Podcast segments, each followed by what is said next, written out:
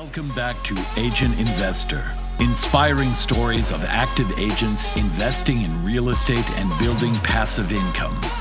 In a business where potential deals are all around you, why not leverage your skills to invest for yourself, your family, and your future? And now, let's jump into the latest episode of Agent Investor.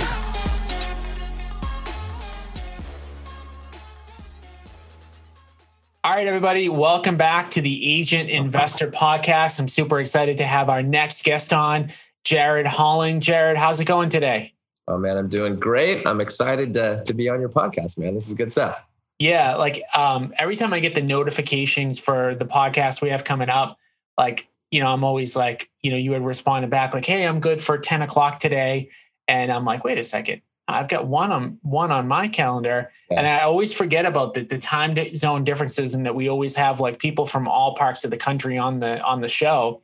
And um, you're out of what Seattle? Yep, yep. I'm out in Seattle, Washington. So definitely one of the most competitive landscapes in the in the nation for sure, right? Absolutely, man. We got a, a, pretty a pretty strong market over here, and definitely a lot of competition in the investing side also. Yeah, and that's one of the biggest kind of like things that people say to me. Like if I'm talking to somebody in a competitive market that hasn't done this, and obviously the the focal point of the whole show is like, hey, like how can agents, you know, invest in real estate and, and do it in, in a right way. And a lot of the objections I get, especially especially from agents, is like, hey, my market is like too competitive and all that good stuff. And obviously I'm in Boston and I know that you can do investment deals in any area. Boston's super competitive. You're in Seattle. So pretty much coast to coast we're we're two of the most competitive markets in the industry mm-hmm. and uh, you know getting it done but why don't you give the audience a little bit of background about yourself, how you got into real estate, how long you've been doing it, and kind of what your business looks like today. Yeah, absolutely. So, um, I'm going into going into year six. So I, I officially, you know, got my first introduction to real estate the very end of 2014. Um, you know, up until that point, my entire adult life, I'd been in construction. You know, I had a painting company for a couple years. Before that, I was boots on the ground, worked in, did a specialty trade uh, worked in you know big buildings, um, Amazon, Microsoft, you know hospitals, that kind of thing. So I had a good background on the commercial construction and transition into the residential side, and that's when I found real estate. Um, you know, and and my my end game was always investing. You know, I found it while I was painting people's houses, and they were telling me, you know, they were going to fix it up and sell it, and you know that was what initially sparked my interest. So my end game was always to do investing. You know, I wanted, I, I always really liked the idea and, you know, vision of me going from swinging the hammer in these, these big buildings. I want to go full circle and I want to build those. Right. So that's my kind of trajectory. But I got in uh, end of 2014 um, and I actually did, I got my license then, you know, I took the course, uh, I got it, I passed it and everything. And I actually didn't hang my license for a year. You know at the time i just i didn't understand. I was like why do i even need my license? You know i was like this is silly. I just want to be an investor. I want to flip houses. I want to build houses you know that kind of thing. And uh, you know I, I i got my license. I sat on it for an entire year and then when i finally went full time i hung it and then at that point it just made so much sense. Like having your license being an investor is it's it's amazing. Like you have to do it. It's it's one of those things a lot of people really do ask me like well i'm an investor. Do i need my license? You know absolutely. I heard you talking about you know having these tools in your tool belt you know on one of your last podcasts and being able to have the ability to be an agent and offer multiple options for people is is just super important. So you know i got my license uh, and then i just kind of went full steam ahead and you know I, I i maneuvered into just focusing on. I did a little bit of wholesaling, which is essentially selling off off market properties, uh, and then you know I just dove you know headfirst into flipping houses. So you know after that, I just kind of started building momentum. Was able to secure some private money to do these deals. Uh, you know, and and now fast forward uh, 2020, you know, we're going on on six years now. I do pretty high volume of of flips. You know, Seattle's a, a higher price point market. So, you know, a lot of my houses that I'm flipping, I'm buying them anywhere from like 500 to a million. So 500,000 to about a million bucks on the highest end. And then my sweet spot is usually selling um, anywhere like our median price point around Seattle is right around like 750. I like to sell a lot there, um, but I'm I'm finding a home in the low million dollar price points now. So like, you know, my business today, uh, I have I think 10 or 11 flips that I'm working on, um, and those sell anywhere from the lowest one I have is selling at 600,000 to you know 1.8 million. Um, and then I also I'm, I'm working on um, land development, so I have uh, six townhouses fully under construction right now. I have four that are in permitting, and then I'm also building a, a 4,000 square foot house out in um, Magnolia, which is a, a pretty nice area of Seattle. Mm-hmm. So that's kind of the investing side of things. And then I also have a brokerage team. So, you know, for for anyone that starts doing a, a good amount of volume of flips, for me, I just started to realize, man, I have all these other agents asking to hold my houses open. Like, I need to capitalize on this as well. So uh, last year, I got my managing broker's license. Uh, and right now, I have a, a, team of six people, including myself, um, and probably look maybe add one or, or two more. I want to keep kind of a lean and mean team. And all of us have that investor mindset, and all of us do some kind of investing uh, in some capacity as well. Nice. Yeah. So, one of the things that we talked about, like before we even jumped on, and I think one of the things that's so tough with you know agents that are successful and making good money being agents and thinking like i know i need to invest at some point down the road or maybe even i should start today is like how do you juggle all these things and man you're juggling a lot i mean you're you're an agent you're a broker you've got a team you are doing new construction you're doing renovations you're obviously have a source of of finding deals and stuff like that so, how are you managing to be a successful agent and an investor at the same time? Yeah, you know that it's it's a constant struggle. I joke and I say I'm a glorified babysitter. You know, a lot of the time, like especially with the construction side of things, um, for me, I did everything myself the first probably three years. I sourced all the deals myself. I designed the houses. I managed them. I literally did everything. I listed them like I wore every single hat. And, you know, in order to scale a business, you can do that for a while. But after, you know, you hit this breaking point for me, as I had six houses under construction and I was trying to design all of those. And that was kind of the breaking point. And that's when you got to look at things and say, okay, how do I scale this? How do I build my team? Who are the team members that I need to bring on to be able to kind of start removing yourself? And at that point, the very first hire that I did was I hired a project manager.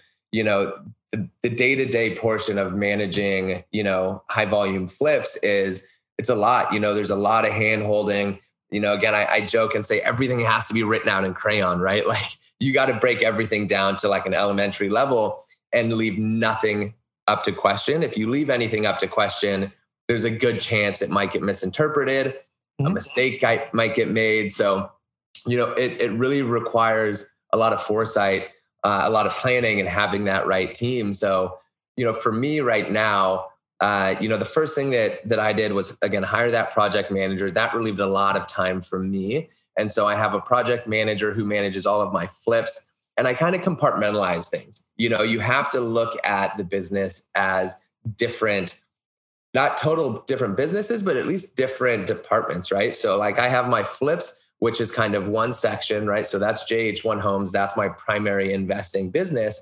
And I have the project manager who manages a lot of those. I personally still have a very heavy hand in that. You know, mm-hmm. doing higher end flips, selling, you know, million plus, you have to have everything dialed in really well. There's there's very little room for mistakes. So I spend a good amount of time working with a designer. I have a designer as well. You know, we design the houses um, I keep in touch. I kind of help scheduling. And then for me, a big portion is kind of doing that quality control, looking for things that will become issues, right? So like when I walk through houses, I've done enough of these. So like if something looks a little bit off, like the layout doesn't feel right, or you know, the finishes aren't going to work right, or or you know, when you do rough in, which is you know installing all of the things before you do drywall and install the fixtures, that's a really important part to where you got to look at all of these details and so I spend a lot of time paying attention to kind of the details on that side of things. And then also kind of the higher level stuff. So we get the flips going under control. We have our contractors going. My project manager handles those. And then I'm always looking for more deals. Right? So we have those kind of under construction. And then on that side of things, I'm continuing to keep looking for more projects, right? So I'm always uh, working with sellers and and talking with people, talking to wholesalers, other brokers, because if you stop looking for deals and you just focus on what you have, then your pipeline, you know, falls apart, right? Like you have everything sold and it's listed, and then all of a sudden you're scrambling to find new deals. So you know the project manager handles a lot of that and then i'm looking kind of for more deals consistently. So that's the flipping side and then i have the new construction side kind of a separate you know department as well if you will. Um, and those are completely separate entities. You know i buy uh, or i start single use um, businesses right? So just for that one project and then i have a different project manager manage those. Mm-hmm those require a lot more, you know, hands on. You're doing a lot more moving parts. They're bigger projects. So, you know, you have to have team members doing different things. So mm-hmm. the new construction is managed by someone different. The flips are managed by someone different. Yep. And then and then we have the brokerage side. Yep. So, and how does how does the brokerage side fit into it? Yeah, so the, it, it works well, right? So I wanted to create this nice cohesive atmosphere to where everybody can kind of work together. So, you know, the brokerage side, I still work with all of my agents. I do trainings every single Thursday too. So like we we meet every Thursday and we we do sales training, and we talk about leads and we do follow-up calls and we're always looking for deals. Um, and the cool thing about that is is because all of us are investors, um, we look at every deal as an investor and a broker. Mm-hmm. You know, we want to look at every deal specifically figure out what's going to make the most sense and then we can kind of tailor everything for you know that that seller. So the and because of covid we haven't had opens for a long time which was kind of a big portion that helped with the business but you know luckily seattle's just allowing it again. Literally this is the first week that i'm going to get to have opens again. So you know where that works hand in hand i always have these high end homes that we're selling and then we're able to generate buyer leads from all of these listings as well. So we can kind of keep everything in house. And then all the agents, while they're out there looking, you know, something that I train everyone to is hey, don't just be an agent when you're at the open, be an mm-hmm. investor also. As people come through there, people love seeing transformed houses, especially if we're buying the junkiest house on the block and then we make it beautiful. You know, that's one of the funnest things about the job too is how excited neighbors are you know, and they come through, oh my God, thank you guys so much. This house looks amazing.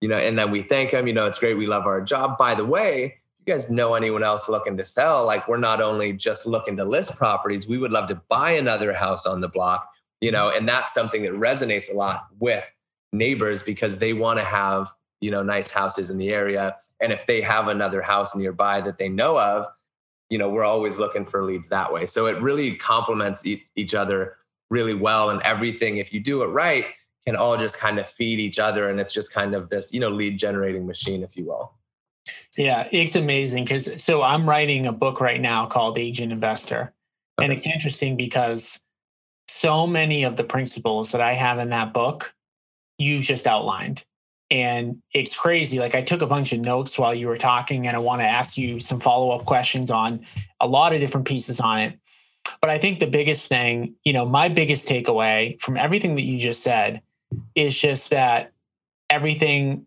works together. Yep. And even though you've got a lot of stuff going on and you're doing big things, everything complements one another. And you had talked about like I think one of the the other things that, you know, I noticed that I think I don't see that often and it's something that I think is really powerful is a team of people that are always out looking for deals. Mm-hmm. And I think one of the things that if you're an agent who's doing a lot of retail business and you're like, man, I just want to get more into the investing side and you're worried about, hey, like I'm going to lose like the transactions. What would you say to that? Like your team who's hunting and finding deals, like what tends to kind of come out of that prospecting or whatever you guys are doing to find deals? Yeah, you know, it's it's funny that, you know, you kind of say it and frame it that way. People would be worried that they're gonna lose a deal. Realistically, you should win more deals by being an investor, right? Mm-hmm. Because you're gonna be able to offer people more than most any other agent, right? So one thing that you know our team really prides us on is the fact that hey we can give you multiple options like we're going to be able to do things that no other agent can you know mm-hmm. we offer to you know we partner with sellers i've done joint ventures with sellers where i've taken possession of the home and i've put almost $300000 into a house and then we sold it and then we did some kind of a profit sharing setup and how many other agents are going to do that mm-hmm. very very few especially on that side of things almost so. nobody almost i mean you know it's like when somebody does it i'm like whoa like i mean it's not like something that is super complicated but at the same yeah. time it's legitimately rare yeah, I mean it is. And when I first started doing it, you know, for me, it was like it was kind of out of necessity. I didn't have any money. I was just getting creative. How do I get these deals done? I'm an investor first. You know, you you say these mantras and you know whatever, and like I'm an investor, and you get that mindset. So you start looking at deals differently, and that's what we do. So you know, we meet with a seller and we say, hey, look, what's most important to you? Is it maximizing your profits? Is it closing quickly? Is it you know whatever whatever's important to them? Then we narrow in on that. So we can say, hey, look, you know we don't partner real often i've probably done it 13 14 times something like that. I'm currently doing one in mercer island which is like a really nice area of seattle and you know we're putting about 180000 into it. I'm bringing in the financing and we're going to sell the house for 1.7 and it's it's an awesome deal all the way across the board. Like i'm going to make the money i need to by bringing this financing and skills to the table. They're going to make like a couple hundred thousand dollars more because we're forcing a ton of value into their house. So when you're able to offer things like this to sellers, it has to be the right person because some people would be really scared. But when you find those right people, those are the types of people that are going to help build your business so much. They're going to be your cheerleaders. They're going to refer you. They're going to say, man, this Jared guy financed the renovation for me. And we made an extra 300 grand by doing this. Like mm-hmm. that in itself is it's tremendous. Like that's the type of thing that's going to build your business in a huge way. So we do things like that. And then we also offer to do lighter renovations for people. You know, for me, we have this machine that's already going. So we get a house and we kind of just put it in the machine and we can kind of crank it out. So the things that we can do are going to be faster and cheaper than most other homeowners or agents. You know, a lot of agents are just, they would, they would be too scared to invest money, whether it's theirs or a seller's, into the house and actually help them design it because they'd be concerned that they would mess it up. Yep. You know? And I think but, one of the things that uh, you know, I'm noticing about you that I think everybody has different talents that they kind of bring to the table. And like what I'm hearing from you, like over and over and over again, is you've got a real talent for the construction side of the business. Mm-hmm. And I think that's something that some people that are going to listen to this, that are listening to this, have. And some agents, you know, when you get into real estate, it's crazy. Like we have a pretty big brokerage, we hire people out of every industry, and people come from all walks of life to become agents. Like mm-hmm. they can come from the construction field, sales background, teachers. Like there's no there's no necessarily like one prototype for for anybody.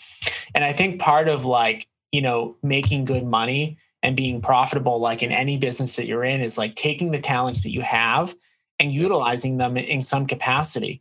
Now in that one story and that's like a gem of a story and a huge takeaway i think for a lot of people that are listening to this one of the things that people always say about what's what do you think the number one objection jared is for somebody like why they can't invest in real estate right now? The number one what do you think uh, they don't have the money, probably. They don't have the money, right? That's the number one objection, right? And yeah. you can be a successful agent, you can be making six figures, and you might just be kind of getting by and you don't have the money to do it. Mm-hmm. Now, you just talked about one example that it, it did so many things in just one example where you partner with a seller. So, number one, like you brought their equity to the table, not your money, right? So you got into the deal with no money down. Mm-hmm. Number two, you created a win-win between you and the seller.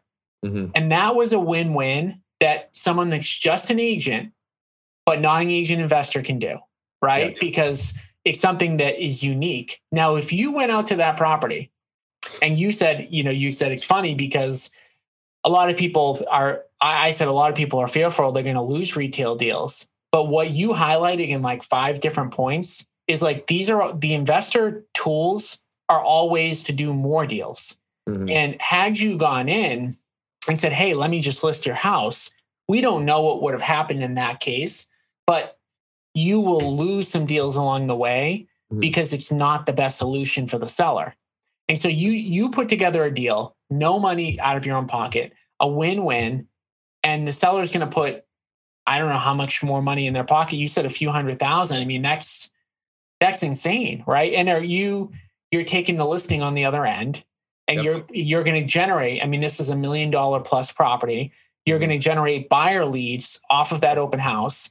And who knows? I mean, all you need there is one buyer at an open house or one buyer lead from a Zillow coming soon or whatever, however you're pre uh, marketing the property, that could be another 20, 30, $40,000 commission right? Easy. Maybe maybe you get two of those. I mean, mm. you know, we don't want to set like expectations that are unrealistic, but like, hey, like you you can usually pull off one Let's deal take a quick break from every from listing that you get. To get weekly video trainings and connect with other agent investors, join our free private Facebook group. Just go to joincameroncoaching.com and we'll add you to the group. We'd love to see you there. with that being said, like you came from a construction background, you got into real estate, you wanted to flip, you've mm-hmm. done stuff on the construction side that not everyone's going to do. Not everyone on this call is going to be able to get to that level on the construction side. And not everyone on this call is going to want to get to that level. Um, what would you say to an agent or even just a newer investor that didn't have such a big construction background and wasn't so meticulous about that side of the business mm-hmm. in terms of getting into one of these deals and renovating it or just investing in general?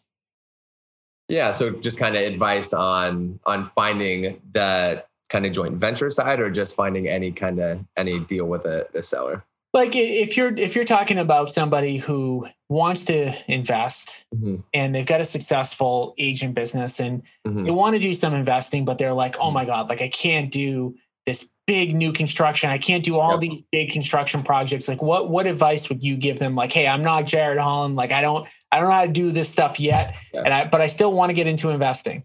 Yeah, absolutely. If you already have a successful business and you have seller leads and you're doing listings, all you have to do is is just pivot. Like I have this mental image and it's the same thing that happened to me when I got into real estate.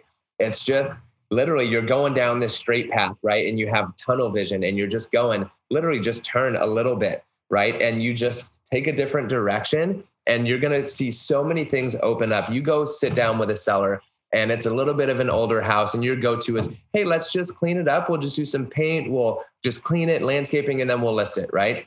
Mm-hmm. All you have to do is take a step back and look at it through a different lens. Okay, so this house is in a great neighborhood, right? This house is, you know, it's 1990 remodel. It's pretty basic. You know, it's 30 years later. There is equity there to be able to mm-hmm. force. All you have to do is before you go to that appointment, take a look at comps of what the house could sell for if it were fixed up. You don't have to do the projects I do. I'm crazy, man. I do 1900s houses. I gut them and like I do really big stuff. You can do the same thing and just make it purely cosmetic just updating the cabinets and the countertops, light fixtures, pull handles. Literally, I'm doing a project right now that we're doing really, really, really basic stuff. And this is the type of thing that a normal agent can do all day long is you know you do the paint we're doing little things like putting new pull handles on the cabinets they were the older ones that didn't have pull handles pull handles light fixtures new countertops if you can do those kind of really basic renovations that's the type of thing that's going to help the house sell for more. Maybe it's 20, 30, 50 grand, whatever price points you're in, right? It's going to be different. But by you selling it for more, you're going to make more money because you're going to sell it for more, right? The age or the client's going to be stoked because you just help them make more money on it as well. And so, in order to do that, what you have to do is first you have to have the right team. You know what I mean? So, like, you can't go in there and say, okay, the comps show, you know, we can sell it for 20 grand more if we, you know, just basically put a new bathroom vanity and fixtures, right? So 15,000 bucks, or, or let's say, you know, more realistic. It's when you do really basic stuff, a lot of times you can kind of double the money that you put in. So if you put 20 in, you should be able to get around 40 back, mm-hmm. right? So the number one thing you have to do is just make sure the comps are solid, right? Because what you don't want to do is put too much into a house and it's not going to get the value back. So really make sure those comps are super solid. And then the other thing, you got to make sure you have the right contractors. So that's probably my biggest advice. If you don't have a construction background like I did, you need to educate yourself and you need to find a contractor that has experience working with investors or or even real estate agents because there are a lot of agents out there who do this on a kind of this this type of level which is the really basic cosmetic you know renovation side you get somebody that you can trust and is affordable and you can bring repeat business to they're going to want to take care of you and they're going to want to do it right because they know that you're going to call them on the next house that has you know countertops cabinets you know flooring just the kind of basic stuff. And they're going to keep coming back or you're going to keep coming back rather and they'll want to take care of you. So number one thing make sure you got really solid comps. And then number two make sure you have a contractor that you know and trust and is going to do everything right. If you can at least get those two down then you're going to be able to see it just kind of start falling into place you go to an appointment it's an older house just take a step back or before you go there and then i always like to give sellers at least two to three options and just build a second option in when you meet with them. Mm-hmm. Hey, Mr. Seller, you know, I've sold a dozen houses in the area. You already have that credibility if you got a successful business. Just say, you know, I think we can make you an extra 40, 50 grand. All we have to do is just invest, you know, 20 grand into the house. And we need to do these basic updates and present both the offers. And when the first one you do, just make sure do something that's easy, right? Do an easier project. Don't jump into removing walls and plumbing and all that kind of stuff. Do something really basic and easy. You're going to build that momentum. And once you do one, the second one's easier, right? And then you can refer back, hey, I just did the house for, you know, Joe Smith down the street we sold it for more. You do another one. All of a sudden, you've done three, four, five. And yeah. now you have that other tool and you can always offer people multiple options. Yeah. And I think the thing, I mean, again, you like, you know, pretty much outlined the whole book in. Good. All right, let's write it together, man. And I mean, it's crazy, but some of the important points there that I think again are worth highlighting is like what what you know you had said about like agents don't have to do anything necessarily that's really too much outside of the scope yeah. of what they're doing. Like if you're somebody that that does a lot of retail listings and you're going on face-to-face listing appointments, you are going to run into these deals. And a yeah. lot of times agents refer these deals to me and I love it when they refer them to me. At the same time, you know, one of my first conversations to them is like, "Hey, why don't you do a deal like this?" And yeah. um, you know, there is a big difference between doing like this massive renovation, which could potentially negatively impact your your real estate sales business or could throw you off or you could go way over budget but what jared had highlighted so you know accurately is like i mean at least for me a lot of my best deals in my market are deals where we're not doing a lot of work. We're just coming in, we're getting it so that, you know, a, a buyer is it's move-in ready, it's nice, it's clean. We're not doing like a four hundred thousand dollar renovation. We're doing a twenty or thirty thousand dollar renovation, or sometimes even less. And like Jared had mentioned, you've got those sweet spots where you do a couple of small things that have a big impact and mm-hmm. you know just like simple things at least in in my market is like you know getting a house fha financeable like getting mm-hmm. it so that nothing needs to be repaired. I mean it might not be a 10 out of 10 condition but somebody can live there. And with the inventory and this is obviously like a, a, a moment in time thing but with the inventory so tight in both of our markets like you don't need to have a 10 out of 10 house right. to get 50 people fighting over it. And and in some cases another point that you hit on that I think is an important thing, and I don't want to let it go, is selling in the lower price point of your market, especially mm-hmm. in hot markets. And you mentioned like it's crazy because you're like, I sell in the low part of my market, which is seven hundred and fifty thousand dollars. And yeah. some people, like if you're in Dayton, Ohio, you're like, wait a second, like that's half the block. That, that's uh, that's there's not even a seven hundred and fifty thousand dollar house in my town. But the point isn't the, the price point. That just happens to be Seattle's one of the most expensive markets in the US. But it's mm-hmm. that when you are flipping, you want you don't have to be in the lower price point, but when you're in the lower price point, you always have that potential to go higher than what the ARV comp is going to show you because yep. when there's so much competition, it, it's just a different game when you're selling like that luxury house and literally there's only two buyers in your market that could even buy it. Yeah. So and, and one thing I do actually want to add to that that I think is really important because one question I get a lot is like, how do you navigate this market that we're in and like how do you invest carefully? So, you know, talking about selling in those lower price points, like selling around the median price point is one of the best things you can do, especially when you're getting started. It's where the most buyers are going to be. It's where you're going to get the most traffic. And then the other thing that I personally am doing right now is, especially with a lot of uncertainty, the elections, COVID, just everything that's going on, you know, I really like to sell my houses at about 90 to 95% on the higher end of what the comps actually are. So, you know, for round numbers, again, let's say a house is going to be a million bucks for my after repair value on it. I would prefer to sell it closer to 950,000 somewhere in there, 949, 995, right? somewhere right around there because when you list it at that price point, even though you have a few comps that sold for a million plus, people are going to see that and be like, man, this is a great deal. Like, I want to jump on that house. So, being conservative is how you're going to be able to get the houses turned around quicker. And it's going to just save you a lot of headache also in that long run.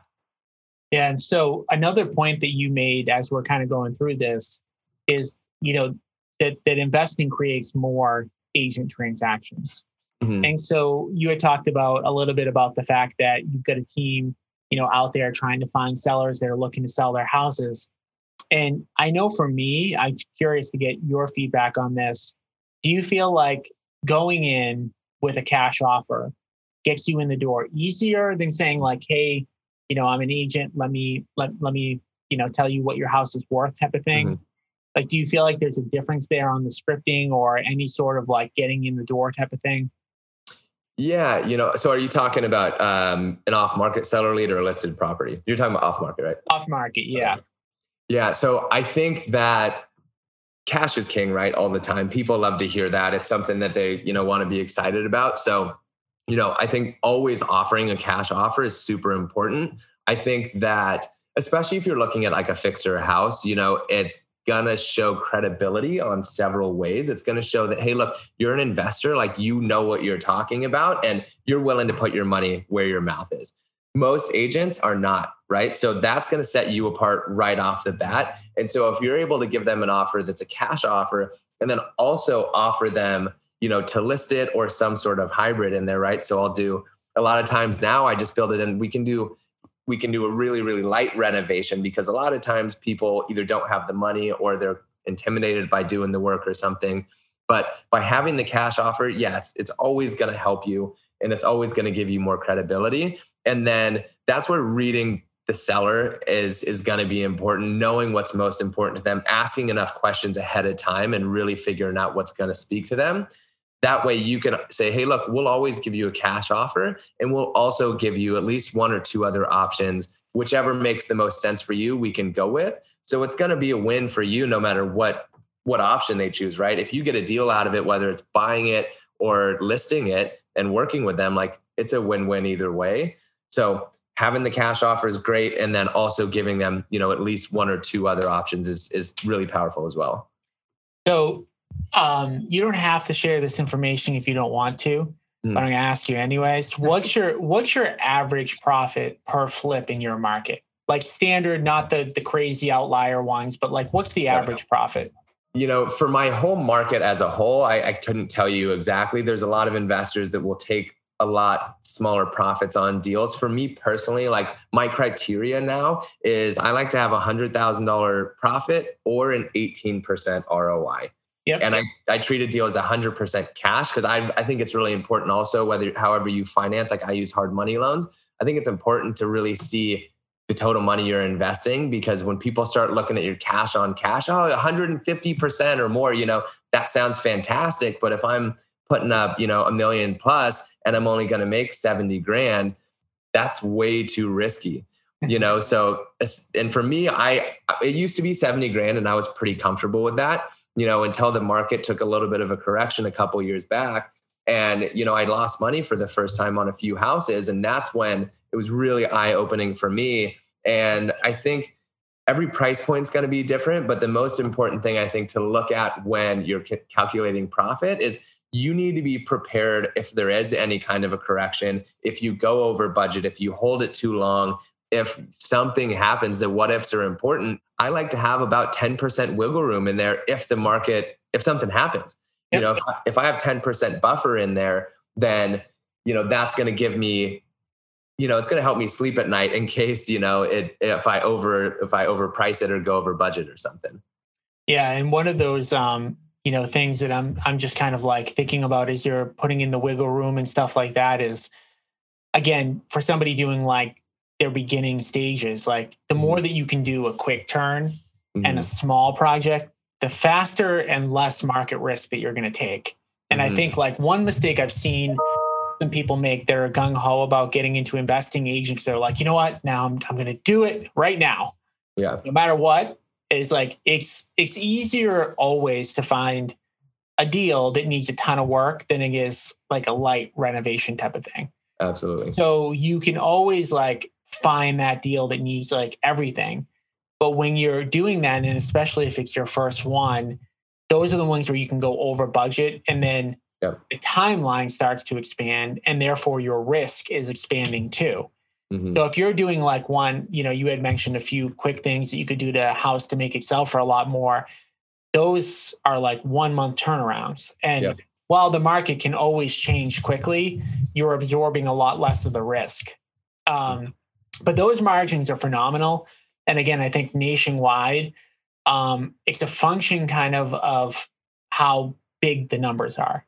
And so, you know, you're saying in Seattle it's 100. I just ran actually my last 40 deals and mine was about 70 mm-hmm. and um, i think in other markets that are even smaller you know it can be 30 it can be 40 but the resale might be 200 or 250 or 300 or whatever. Um, and i think that i like how you run those two calculations on both the profit it's mm-hmm. like hey like you know at some level in certain markets like it's not worth it to do the project if you're going to make under x but you also have to have the risk part of it calculated in too mm-hmm. but the thing that i like about your answer $100000 on a deal is a lot of money mm-hmm. and even if you're in a market where it's not a 100 or even if you're like jared two years ago and it's only 70 or you're like me and it's about 70 mm-hmm. that's a lot of money so the average agent makes between 40 and $60000 in an mm-hmm. entire year. Mm-hmm. So we're talking about doing one fix and flip deal a year can exceed the national average. And I think one thing to consider on that, especially for people that are thinking about getting in, is you might be able to do one deal a year without even really trying. Yeah. Just in the natural course of doing business, not just on the seller appointments that you're doing, but also networking with other agents, you know, being plugged into your office, like dealing with wholesalers and all that good stuff. So, with that being said, like, what would you say if you had an agent in front of you and they were like, Yeah, you know, I've been a successful agent, I've been doing this for a while, like, I've been dying to get into investing, like, like should i do it? Like what would you what would you honestly tell them yeah i mean i would say I would say do it. You know, it's it's one thing. It's it's the same idea. Like when I first got into investing, I had a couple friends who were toeing the line of just getting their license. Right? They had a job. They were making good money. They were comfortable, and I kind of helped them push to jump over the. You know, just jump both feet in. And they thank me up and down now because they're like, man, I just needed to do it.